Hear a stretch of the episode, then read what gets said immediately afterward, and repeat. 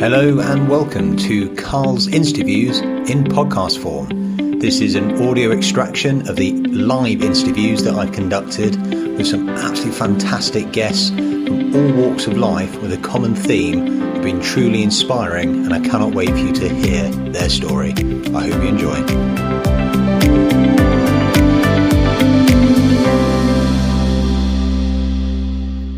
Hello and welcome to another of Carl's interviews. Today I have the utter privilege of being joined by the swimming legend that is Rebecca Adlington. Becky, obviously Olympic gold medalist, former world record holder, multiple medalist across a series of disciplines. Without doubt, one of GB's most successful swimmers.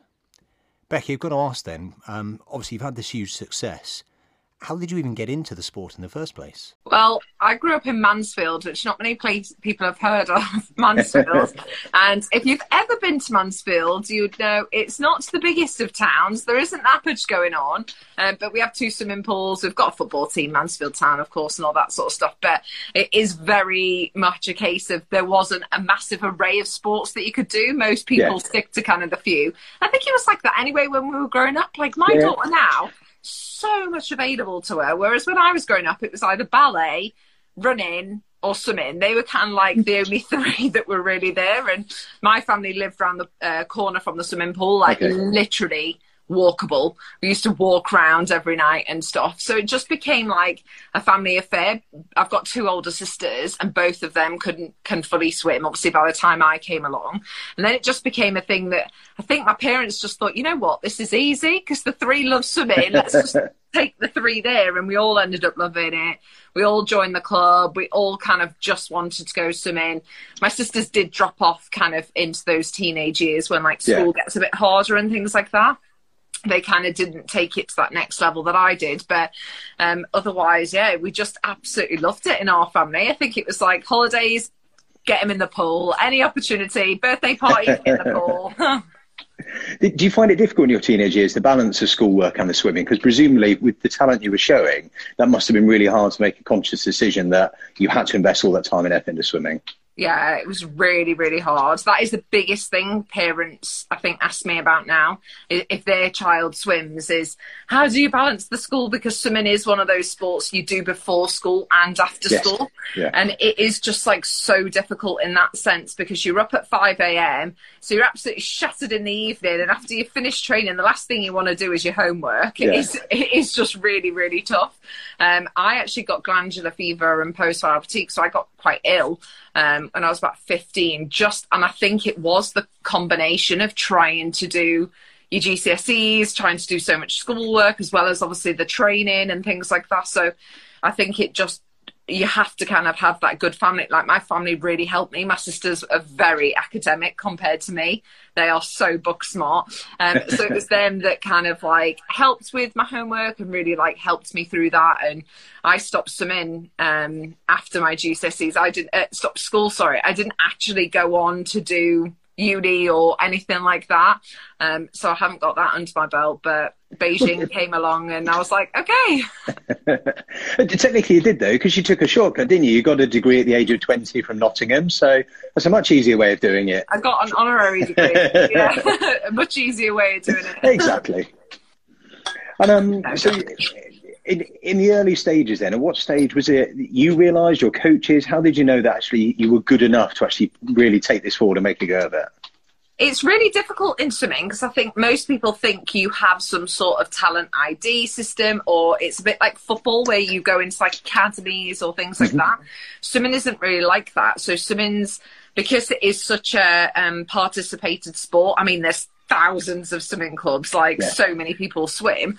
Um, and I think because of that, I don't think they can fully identify you. It is just a case of going through the the normal progression, okay. the rankings. So it is just a case of um, I got some qualifying times to make like nationals or things like that and you just go to them and then you kind of like oh i made the final and then next time it's like oh i got a medal and then next time it's like oh i won my age group and it just kind of it naturally goes through those steps it isn't like yeah. you kind of get selected or you get picked or somebody goes oh she's got talent or anything like that i think because as well there is such a high drop off rate in swimming like so many people around kind of those GCSE years drop out of the sport.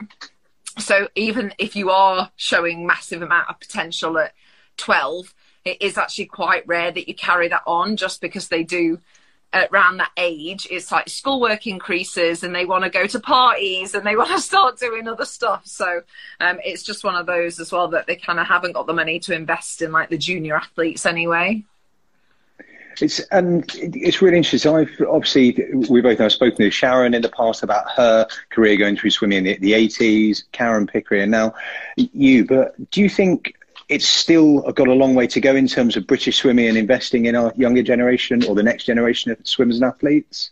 I think sport is really hard because obviously everyone has taken a hit during COVID, of course. Yeah, like, of course. Yeah. This year has just been absolutely mad, but especially sport, I think like it has changed a lot. Um, a lot of the community grassroots sport, I think, is going to suffer or has suffered because of this time. Um, and actually, you need that. And that's kind of the same in swimming. We need the grassroots and that kind of level to then have a knock on effect at the elite level. If the if the pools are closing in your local town, well, then how are they ever going to progress and get to an elite level? Because nobody's got a chance to swim. And unfortunately, yeah. there's pools closing all the time. I mean, I get so many messages being like, is there anything you can do while local pool, pools closing? And I was like, I wish I could. I wish I had that amount of power. I really do. But it's just they're so expensive to run and to look yeah. after and build and everything else. It is such a shame. And I just think it is so sad that it has to have that investment from the government and we have to start seeing it as a life skill. It isn't just a sport, it's a life skill and it can save your life and you can help save someone else's life at the end of the day. That's kind of how we need to look at it a bit more, especially when we live in this country. I mean, we're surrounded by water all the time. we are. The only thing I'd argue is on some of the more northern shores. I'm not so keen on swimming up there. Uh, Unfortunately, fairly down south, where the water's a little milder. yeah, maybe it is a bit cool up here. so, um, obviously, I, I, think it goes without saying, 2008 was for many the way you launched yourself on an absolute global stage. You, would won medals and done things before, but that was something else, wasn't it? Yeah. Talk about what your build up was going into those Olympics. Beijing was kind of like such a weird one because I was 19. I hadn't really achieved anything, if you like. Um, I'd been to a World Championships before, but hadn't even made a final. Um, so I, even though I'd made a team, I'd never been on a world stage in a final capacity. So um, it was kind of like I was so unknown. Only a couple of people in the swimming world that I had raced against before kind of knew who I was. And I just thought as well at the time, I was like, brilliant, I'm 19. This is a great stepping stone for London Olympics. Yeah. That's all I thought. And okay. I didn't really think anything of it. So just qualifying for the Olympics was absolutely amazing. But to then obviously go and come away with two gold medals was a complete surprise. Um, totally surprised. Like so many people say to me, "You must have known," and I'm like, really didn't. Even my parents didn't come out for my first race, which was the 400, because they thought she's not going to do anything. Even my parents, and it was like no one expected it. Like my parents thought that's kind of not Becky's great event, and I thought I could make the final. So I think for that one, it was just such a complete surprise, and the race was such a close race anyway. Yeah. Could have been anybody's, so it was really open. Um, I guess for the 800, my favourite event, this is my second event, there was a little bit more pressure. That was my kind of better event that people I think then expected me to win. Um, and my parents did actually come out for that one. So, so, that was nice that they thought I could do something in that one as well. But again, going in, me and my coach just thought the bronze was up for grabs. We thought okay. um, gold and silver were an absolute no go. We thought two of the girls that were the year kind of on that trajectory to get those was just too far ahead of everyone else. Um, but they didn't even make the final. So it was just it completely uh, open wide. So yeah, it was a complete shock. But if I'm right, you achieved an Olympic record in the heats for the 800 in 2008, yeah? Yeah. But, but that must have kind of set you up thinking, yeah, you know, I, I might favour reasonably well in the final. Did you think you had more in you though? Do you think you could go faster at the time? It was really i don't know whether like you can remember in beijing or people watching that can remember in beijing but as in the finals were in the morning and the Yeah. heats were in the evening. So that was a really? weird thing. People that kind of aren't involved in sport goes what's the difference? And i'm like it makes a huge difference. Trust me when you're so used to that and you naturally race better and faster in an evening Yeah. um, it's just how your body works you are. Um, and the kind of theme of the that- of that kind of olympic week in, in swimming was that most people were actually swimming faster in the heats than they were the final. My Okay. 400, my first event I got the gold in, was prime example.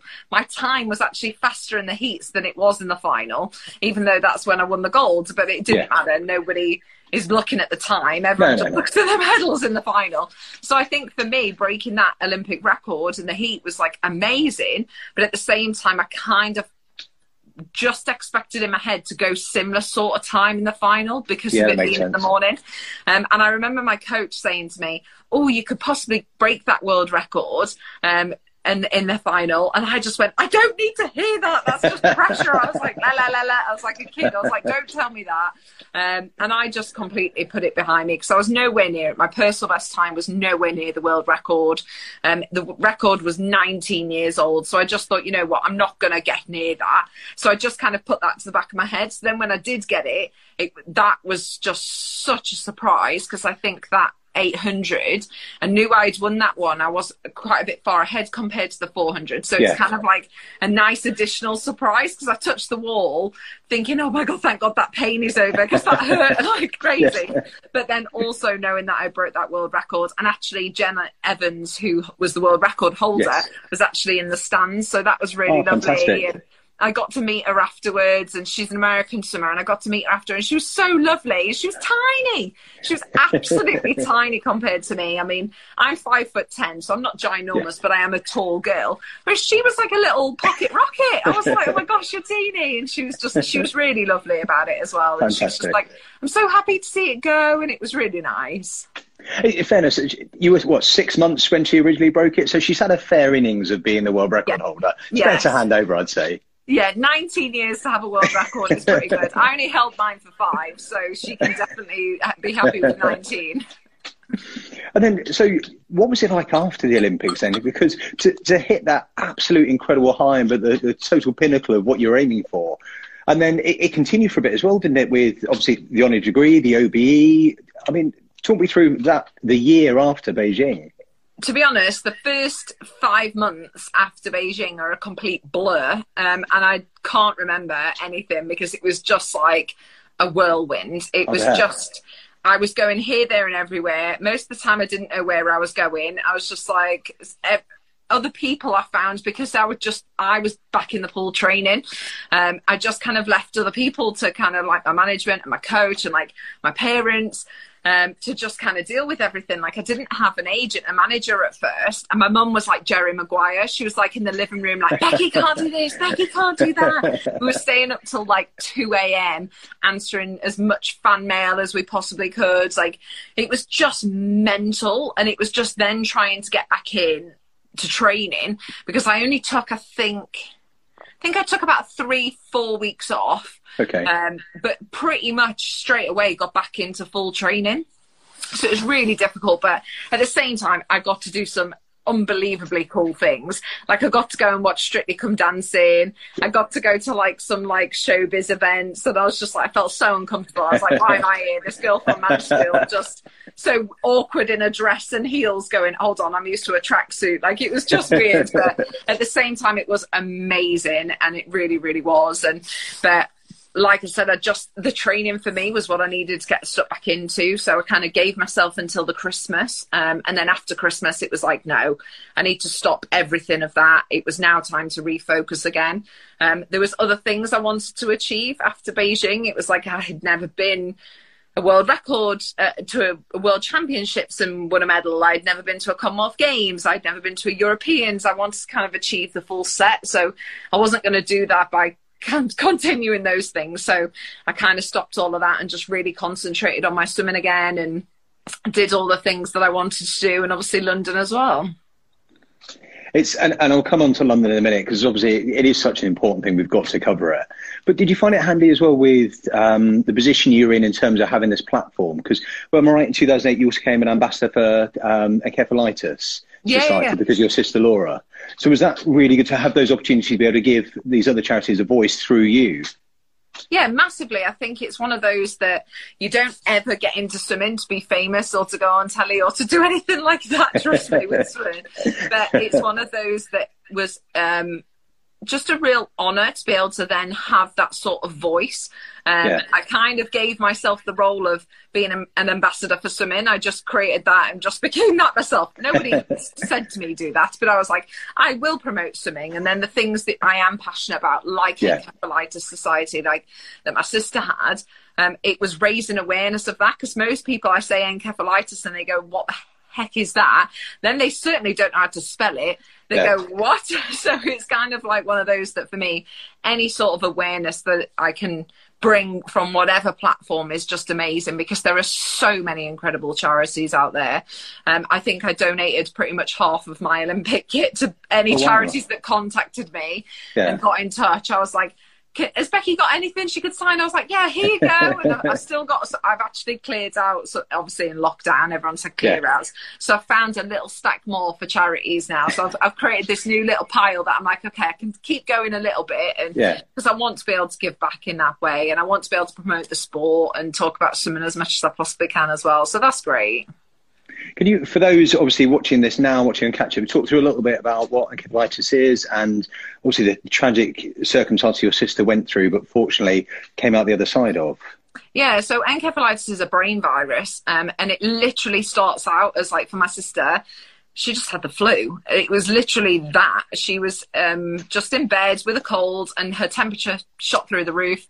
So my mum phoned the emergency doctor, and he came out and was like, "Oh, I think she should go to hospital." Um, went to hospital, and she was in just a normal ward. They were kind of doing some tests, kind of didn't really understand what was going on, and then my sister just turned around to my mum and said, "Mum."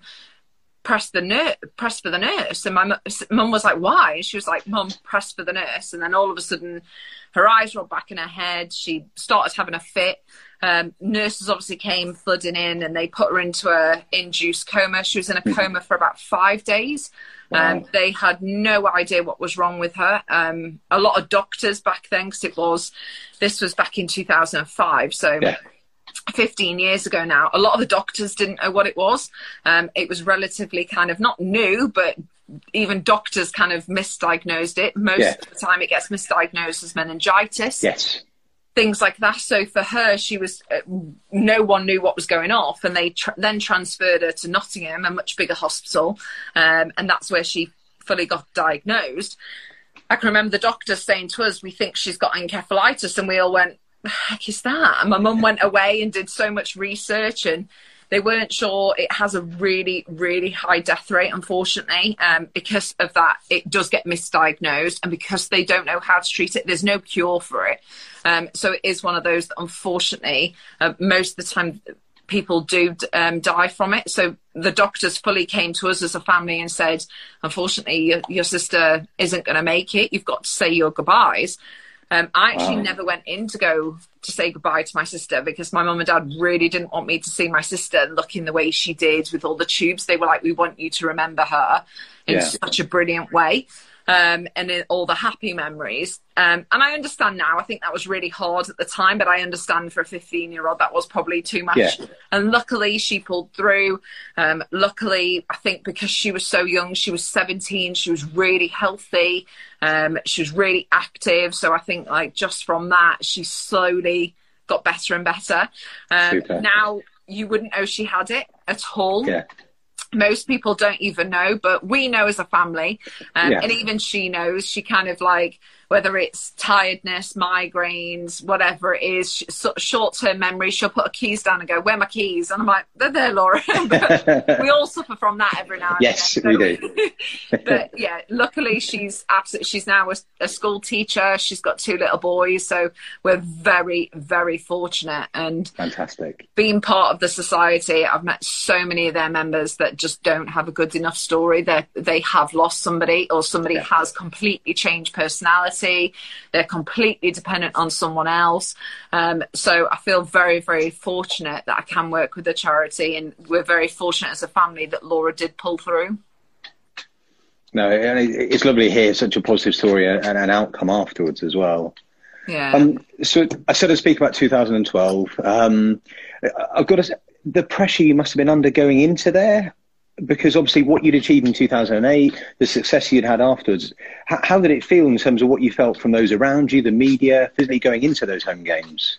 I think it was one of those that at the time you just carry on as normal because it's happening to you. So you just yeah. kind of like don't realize. And it wasn't until I look back that I did take certain things on board, probably in a negative way. Um, okay. I remember just if I would only go to the supermarket, for example, be walking around and somebody would go, "You're going to get two gold medals again for us," and I was like, "Yeah, I'll try." And it's only because people don't know swimming well enough, which is yeah. totally not their fault. Because most people, I'll say, yeah, I swim 800 and 814. And they go, what the heck does that mean? Like, it's not anyone's fault, but it's just the sport. Um, and I took that on. That was my, my interpretation was, oh my gosh, everyone expects me to win two gold medals, where they didn't. People just wanted to wish me good luck, and people just yeah. wanted to be like, oh, Becky, we're thinking of you and we're cheering you on. Whereas I took that on board as, oh my gosh, everyone expects me to win two golds again. Um, and no one, no athlete, and to be fair, no human being puts more pressure on themselves than themselves. Yes. So it was all like just me kind of expecting more and me kind of knowing this is a home games, kind of how big that that was. Um, but going into London, I just wasn't the athlete I was four years before. And the the the sport had changed because a lot of people don't know whether, whether you can remember the super shiny suits that we went through in swimming, yeah. all these super shiny area. And it had really changed the sport. And it was between those four years of Beijing and London. So the sport had really changed and taken on this really dramatic shift. Um, and for the 400, it became much more of a sprint. Um, mm-hmm. I didn't have the speed. It, you only have to know me to know I don't have any speed at all. Like I can't sprint to save my life. So the 400 was always going to be a tough toll for me because I didn't have that sprint ability. Yeah. Um, so yeah, for that for that one to get a bronze medal was absolutely amazing. And I mean, I only just scraped into the final in eighth place. I only just got in. so to be thinking, oh gosh, I'm not even going to make the final, to then making the final, to then getting a bronze medal, that was just hugely just oh my gosh, I can't believe it. I've just got a home Olympic medal and I'm back on the podium. It was just amazing. Um, for the 800, that was a bit of a different story. I'm extremely proud to be back on the podium, don't get me wrong, but the time was just so much slower than I expected. Um, and I know the time doesn't matter as much in an Olympic final because it is more about the place and the medals yeah, and everything else. But I just had nothing to give. I, I, literally just, from a technical point, I just had got my taper a little bit wrong. My season was too long, and it was just it's very different being in a race where you've got nothing to give compared to Beijing, where you feel absolutely amazing and you've got everything to give. So it was a real battle, but at the same time, I'm just so proud. I didn't give up. I didn't back down. It was hurting so much. And I thought, you know what? I've just got to push through right to the very end because it doesn't matter. I want to give this my all. And I knew it was my last Olympics as well. So I was incredibly emotional after that 800 podium because it was just a build up of four years of emotion knowing it was a home Olympics, knowing it was my last Olympics, and just all my friends and family there. And then I had all the crowd, which for swimmers, we're not used to. Swimmers are used to your mum and dad going, yeah. so to have then 17,000 people chanting my name yeah. just made me cry even more. And I was like, guys, you're not helping me. I was like, this is so amazing. But it was just incredible to have that home support. We wouldn't have had that at any other time. And so mean, it's normally USA that we hear or Australia. So it was very nice to hear Go Brits. And yeah, London was just amazing for that. The crowd, the volunteers, the venues, it was just amazing because one of the questions I say Karen had had a couple of questions. One of them was looking back now, how do you feel about 2012? Bearing in mind what you've been through and the pressure, and I, I think you've covered that quite well. It's what you said about the crying as well, because one of the things Sharon said, with the amount of times that she interviewed you poolside, and it was either tears of joy or some other tears, it felt never been so cried upon. Yeah, Sharon, because you go to Sharon first. So as soon Yeah. as we step out the pool, Yeah. BBC is there. So Sharon Davies is obviously always the first person that we go to.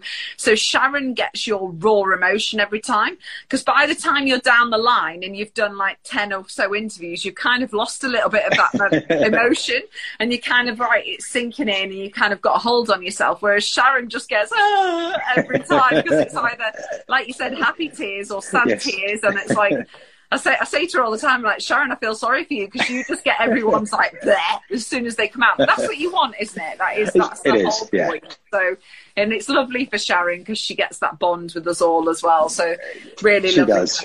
Yeah, And she said, I've got to ask you about Cadbury's chocolate for races. Cadbury's. Oh, I don't know why. Cadbury, Cadbury's is my favourite chocolate, but I don't know why in races. Oh, she because it was talking to questions. She said, obviously, send sends a love, and then she said, ask about having chocolate for races and how the Cadbury's are going. Oh, I But don't know about that. Oh, I I know Mark always used Mark all Mark Foster always used to have chocolate before he raced, um, but he's a sprinter, so I, I think that's a You can get away with that. Yeah, I always had chocolate to celebrate afterwards. That's for sure, but not necessarily before. I I used to be a very nervous racer. Like I used to feel so sick. I wouldn't be able to eat before. Um, so the thought of eating chocolate before a race, I think I would be sick. And um, so when twenty the the games had finished, had you you knew you were retiring completely, or just weren't going to Rio at that stage? At that stage, I just knew Olympics were a no go. I knew I didn't have another four years. The only thing that kind of swayed me a bit more was the fact that Glasgow was our Commonwealth Games Yeah. in two years. Um, so to have something back on home soil was a real like, oh, should I? Shouldn't I? Should I? Shouldn't I? And it was kind of like one of those that I just didn't put the pressure on myself before Olympics to kind of make that decision um, because I didn't need to. I Yeah. just thought, let's see how I feel kind of after the Olympics. And I kind of knew it was always going to be a challenge because I don't have the speed of the other girls and I was going to have to move down events. Um, and I thought, I don't think I'm going to be able to achieve the same level. Um, and I just then found I started my own learn to swim program and I just much preferred that. I was like, I don't want to get back in the pool. And I think that's when I just knew because I was like, every day I wanted to find out more about my learn to swim program and work Yeah. on that rather than go to the pool and go training and get up at 5 a.m. And it was just the right time. It was just, yeah, perfect time. Speaking to my coach, he then became the head coach of British Swimming, which he still is. Um, so it was just a natural step because he wanted to progress and move on, and so did I. So that you, you could have led me nicer into talking about swim stars then. and uh, I've heard this in a couple of interviews actually. The Becky way, The Becky Uh, Way. yeah, and how that differs from other people's way of teaching swimming. So please, to be honest, I'm sure there's many swim schools out there that are exactly the same. That you should just learn to swim in a really fun, just amazing way. That it is just all about confidence and everything else, rather than it's not an Olympic program. People think that it's this Olympic program. It's really not um, at all. And I think it's just, I think so many people come to me with horrific learn to swim stories. So many people are like, oh my god, I had a really bad experience, and oh my god, my teacher, or oh my gosh, I nearly drowned. Oh my gosh, this happened. And it's amazing how so many people Yes. it's left them scarred. Yeah. Um, and that really shocked me. And I thought, hold on, what is going on here? And I, I'd spent four years pretty much from Beijing to London promoting other people's learn to swim and saying, let's learn to swim, let's learn to swim, and trying to kind of bash down that door of the government going, why aren't we getting more people swimming? And actually, I just thought, you know what? I need to stop doing that and actually do something about it myself. Yeah. So creating my own. And the statistics around learn to swim are, absolutely shocking. I mean, 51% of kids leave school unable to swim in this country. That's 1.1 million kids. And I'm like, we live on an island. We're surrounded by water. That's a lot of children that can't swim. Um, so, I mean, I'm not anywhere near denting that 1.1 million with my own learn to swim, that's for sure. But it's just about kind of let's get as many pools utilising learn to swim as possible. Even now, obviously, it took a while for the swimming pools to open after COVID, but it is Yeah. the most safest sport you can do right now. Chlorine kills COVID. That's absolutely proven. It's a sanitized environment. So it's only the changing rooms, really. But a lot of pools are doing this beach ready. Um, you just kind of like leave in with your towel and you, you get changed and yeah, everything at home. So there is definitely way, ways around it. But it's one of those that for me, I'm like, more the more people that can learn to swim, the better. Because I just think if it saves your life one day, it's definitely worth it. I couldn't agree more. And even you said about those figures. I mean, I I could swim from a young age, but when I was um, first in the army, the amount of young men that were joining there that couldn't swim, and you say about tragic or difficult experiences, the amount of times they were just thrown in, right, you're going to learn to swim now the hard way. I'd also say about the swimming facilities, I just remember traipsing through this disgusting pool of water, trying to get to where the swimming yeah, that's pool not was. there anymore either. and it was always full of hair and plastic. Yes, it was, yes. That's what I remember from that was like, oh, and everyone has this thing of verrucas. Yeah. I've never had a verruca in my whole career or my whole life. I'm 31 and I've never had one. I'm like, I think it's a myth that you get just verrucas every time you go for a swim. I'm like, you really don't, I promise you. But yeah, it's just what they don't have those foot baths there anymore, luckily, because my old pool used to have that as well, and they are absolutely rank. I'd, I'd like to, if I can, because another topic that you covered um, very recently, actually, and dare I say, brave to come out with, was talk about your anxiety and experience with mental health. It's it's something that's still, and I completely agree with the message you put out that there is still a stigma there. People don't accept or understand it, and I've got to ask, for everything you went through after 2012 with challenges and social media, how did you build up the courage to come out and do that? And then how did you feel afterwards when you told people what you've been through? You know what? It was one of those that it just happened really quickly and really naturally as in for me it was just i hadn't told anyone it had been mm-hmm. years months everything of not kind of saying anything um, and then i was i remember walking um, with my boyfriend, and it was just before New Year, and we both were like, "You doing that usual thing? Are you going to do any New Year's resolutions?" I don't know. Are you? And like we were just kind of. Yeah. And I just turned around to him. I said, "You know what? I think I'm going to go to therapy." He was like, "Right." okay. And then it was just kind of this bizarre conversation. And I thought, you know what? Because I don't, for me, and I'm not saying this is right because I just think talking to anyone is important no matter who it is. But I was like, for me, I didn't want to burden my family. I kind of felt like my friends and stuff had enough going on. And I just kind of thought, I know that they all love me. So they'll give me this really like, are you okay? sort of thing. And I was Yeah, like, yeah. you know what? I'm a swimmer and I'm this like really logical, realistic person. I'm like, no, I just need to go kind of sort it. So I thought like, a therapist was the best way for me and i found it much easier talking to somebody that didn't know me than Yeah. somebody who knew me. Um, and that's just me personally. Obviously anyone that you can talk to the, the, the better.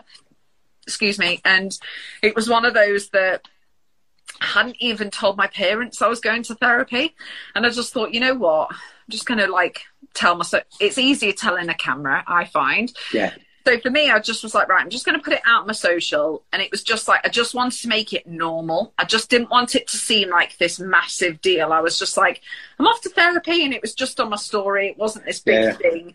And I just wanted it to be as well, like anyone else that's going through it as well. Like, I'm with you. Like anyone else that's it's been their New Year's resolution as well. I'm here with you. High five, and like we can do this together, sort of moment. And and then it just became so much easier um, over time. It it took a couple of months.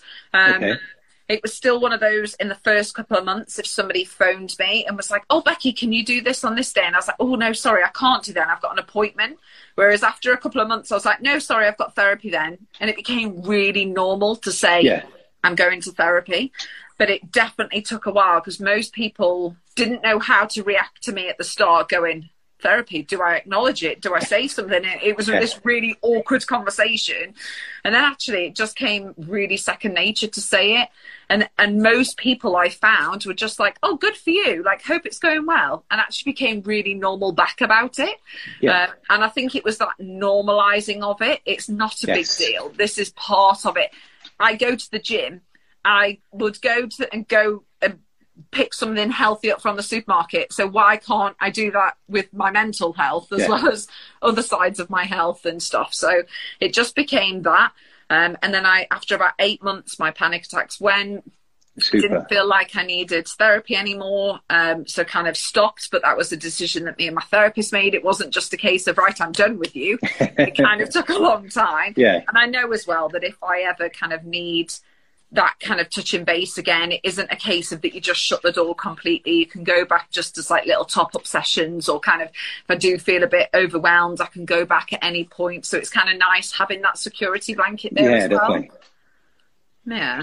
And what would you say to anyone that's experiences similar thing that hasn't actually taken that step? So the New Year's, if you like, the New Year's resolution of therapy, but t- taken that next step to accepting it or seeking help. What advice would you give? you know what? I think most people don't need that advice because most people realize, oh my God, it's the best decision I've ever made in my life. It's totally changed me uh, and the way I think about therapy as well. I now realize it doesn't mean you're weak or there's something wrong with you to go to therapy. It means you are bettering yourself and you are becoming a better person because of that. Um, and I've just recommended therapy to so many people, and they've come back and gone, "Oh my gosh, you were right." And even if it's like just something so small, or even if it's just to people, I mean, I've had people reach out to me on social media that have just said, "You know what? I've kind of spoken to my friend or my work colleague or my parents or something about this, and it's really helped." And most of the time, once you've kind of shared that problem, it seems like it's half the problem it was before. It's kind of like a weight gets lifted off your shoulders. And I think just even if it's just one person, you don't even yeah. have to be that close to them, just anyone. That then it's just like it feels like an absolute relief. Um, so yeah. I think more the advice is to somebody that is actually suffering in silence and not saying something like you are not alone. There is definitely whatever it is out there for you whether it's therapy a friend colleague whatever it is find that person that you can just open up with. And it doesn't have to be this big thing as well like I don't sit there with my family and go, guys, I need a really big heart to heart chat. Like it's just like it's now become a thing that's like just in conversation when somebody yeah. says, How are you? You go, you know what, I've been feeling a bit anxious lately and I yes. don't know just saying it and then it's yeah. kind of like, Oh, okay, yeah, I get that sometimes too. And that's how me and my friends talk now me and my friends are like, oh yeah, I feel a bit anxious today, or I feel a bit panicky, and it kind of is so normal, and it's just like saying, oh yeah, I'm just tired today, or I just feel yeah. a bit like this. It's exactly the same. Fantastic. Yeah. I've seen. I've got. I want to ask you Karen's second question in a minute. But I've seen a friend of mine, Sarah's asked you. I mean, at the age you are now, it's um, what next? Um, how do you see yourself in 10 years' time in terms of your career? Because to retire so young, obviously you're heavily involved in, if you like, the next generation of swimmers. What else is next for you? It's one of those that it's kind of like, I don't, when you retire from sport, it's then a case of your life's a bit more of an open book, which I love. It's not as mapped out. I think when you're in sport, it's so short term, long term goal, and it's so like this. And for me, it's just kind of like the past 10 years since kind of not doing sport, well, it's only been eight, but the past eight years of not have been retiring, I'm kind of like I've changed so much. I mean, I've got married, I've got divorced, I've had a baby, I've set up my own business. I now go out and do the commentary for swimming and all this sort of stuff. So my life's changed so dramatically that I kind of like that it's a bit more of an open book. But yeah, yeah. I'd love to continue with the things that I am doing, which is my Learn to Swim program. I would love to grow that. So we are denting that million kids a little bit more. Super. Um, getting a bit more support behind that um, as well from a sense of yes it's on the national curriculum but it's not measured on ofsted yet. Getting it so mm-hmm. there is so many now temporary pools or things like that that schools can do if they haven't got a local pool. So carrying on with kind of that initiative um, and just trying to impact swimming in a bigger way. Um, and then obviously still hopefully going out to olympics. Hopefully tokyo will happen but if not obviously paris la yeah. um, and going out and doing the commentary for them. And obviously i've got a little one on the way so growing my own own family at the same time. Fantastic. And um, Summer's been to some of your classes as well, hasn't she, and done the Learn to Swim program? It's, yes. I can't imagine what that's like in terms of for all the, the other coaches, teachers, parents to be your daughter being there. Oh no, it's totally fine now. well, you would be totally fine, but I imagine brothers again. Becky Adlington's daughter. No, totally not. Like, if you saw my daughter's ability, bless her, she's all over the place. She's so cute. Um, she's not going to be a swimmer, that's for sure. Fair but enough. she loves. She absolutely loves it. Um, really, really loves it, and that's just the main thing for me. And I get because I go every single week. It's my local yes. pool where I swim anyway. Yeah, yeah. So it's very, very normal. I know the teachers, they're absolutely lovely, and it's just kind of like it's super chilled. I'm not one of those pushy parents anyway. I'm happy to have half an hour sat down where I'm just like watching and I'm just like, this is ace. So the next one is uh, another question from Karen. It's, um, I suppose, quite a, a deep, challenging question. Um, she said, um, "Your daughter's the same age as her. What are your views on women's body image of women and sporting women versus influencers nowadays? And do you think we're doing enough to try and change that image?" I think women. Well, first of all, women in sports has massively changed over the past kind of just even from when I was involved, even from London, really, I think it's massively changed. I mean, I remember for London seeing Jess Ennis on the front of magazines and um, on billboards and things like that, and all the advertising yeah. stuff and whatever. And I mean, now I see Dina Asher Smith on the cover of stuff, which is just amazing. Um, so I do think women's sport has has grown, and we have got way more um, role models out there, etc. But I think it still has a long way to go because there is. Um, I see companies using kind of a celeb over an athlete all mm the mm-hmm. time. And I just think that person's worked really hard. Their body shape is massively different from somebody yeah. who has got there with exercise.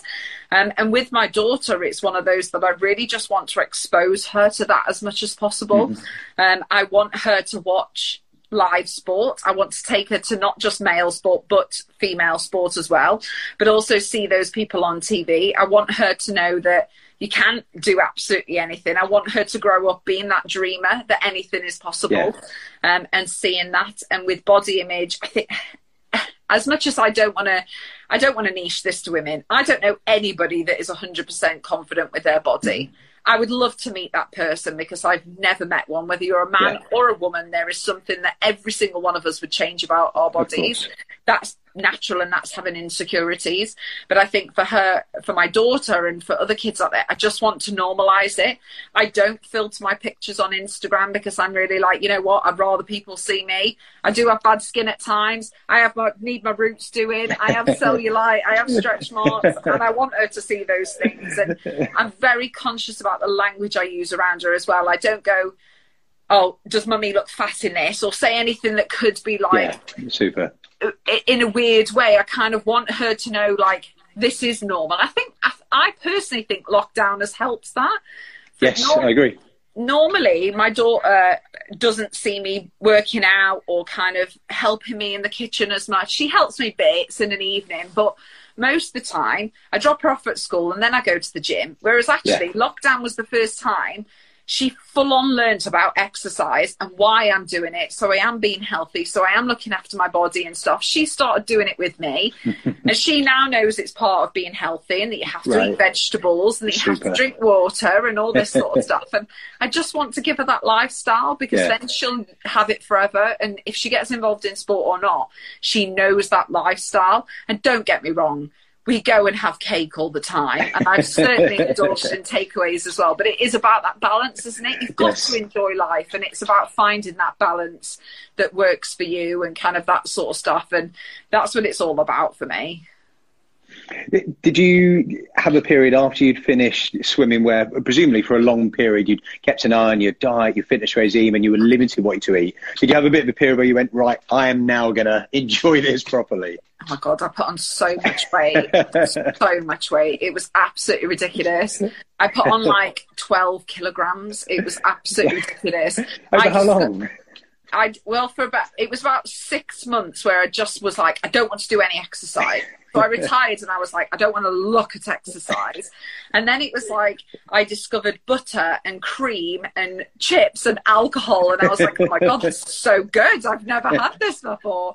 And I did indulge probably a bit too much, but it was just my metabolism was still kind of the same early on. I'm still just as hungry. Oh, wow. Yeah. even though I wasn't eh, eh, doing the exercise. Mm. Then all of a sudden I ballooned, and then it got to the point where, and I think everyone goes through this. You get to the point where you're like, hold on, I just feel gross now and I'm really unfit and I want to do something about it. So Yeah. then I was able to kind of monitor and kind of pull back my weight a little bit. And don't get me wrong, I then put on weight when I got pregnant and gave birth. But Yeah. I managed to now, I'm always just kind of the similar sort of weight. Yeah. I am one of those people, I do have to watch my weight. I put on weight very easily. Um, that's just our family genes, unfortunately. But it is one of those that at the same time, I, I will indulge as well. I have got a very big sweet tooth, and it is one of those that I will indulge in that. And just, I think life's too short to just totally cut all that. Definitely. I don't want to be a size eight. I'm all right. and I suppose with the life too short thing as well, this year, uh, you know, beyond all years as well, it's kind of shown us that that we're to seize those moments, enjoy time where we can. Oh, definitely. I think we've all learned to slow down, haven't we? And just enjoy the smaller things in life. And yeah, it's just that's what this year. I think everyone keeps saying how bad this year is, and I do agree. It's been a very, very tough year for whether it's business, family, people. People that have been ill, etc. But I think it's one of those. If anything good has come out of it, it's kind of like people are slowing down a lot more Yes. and are appreciating appreciating those things. So hopefully that is a positive to come out of all of this. And if anyone that's either watched this live or um, caught up wants to know more about um, encephalitis and the charity you're supporting there, wants to know a bit more about your swim stars, where can they find the information? To be fair, they're all got Instagram accounts, so it's all encephalitis. Everything's there and covered. Everything is on Instagram or whatever, and, and most of it is on my website anyway. I've got all the support to the charities and the stuff that I do on my website as well. But um, definitely click on encephalitis because if even if you're just then aware of it, just raising that awareness is just what most charities want. Is just that awareness and just kind of it to be in your your mind a little bit. Um, and hey, who knows? One day if if somebody you do know gets it, at least you'll be like, oh yeah, I remember that, and at least then you'll be able to relate a little bit more. And that's what it is about. Fantastic. Well, Becky, it's been an absolute pleasure this evening. I really enjoyed it. Thank you. Thank you so much. And I, I look forward to hopefully speaking to you again soon at some stage in the future. Yes. Take, Take care. care. Bye. Bye. And that concludes another interview for the day. Thank you to each and every one of you for listening. And as ever, if you have any feedback, send it through to me at my Instagram handle of fighting underscore the underscore dadbod. Enjoy the rest of your day.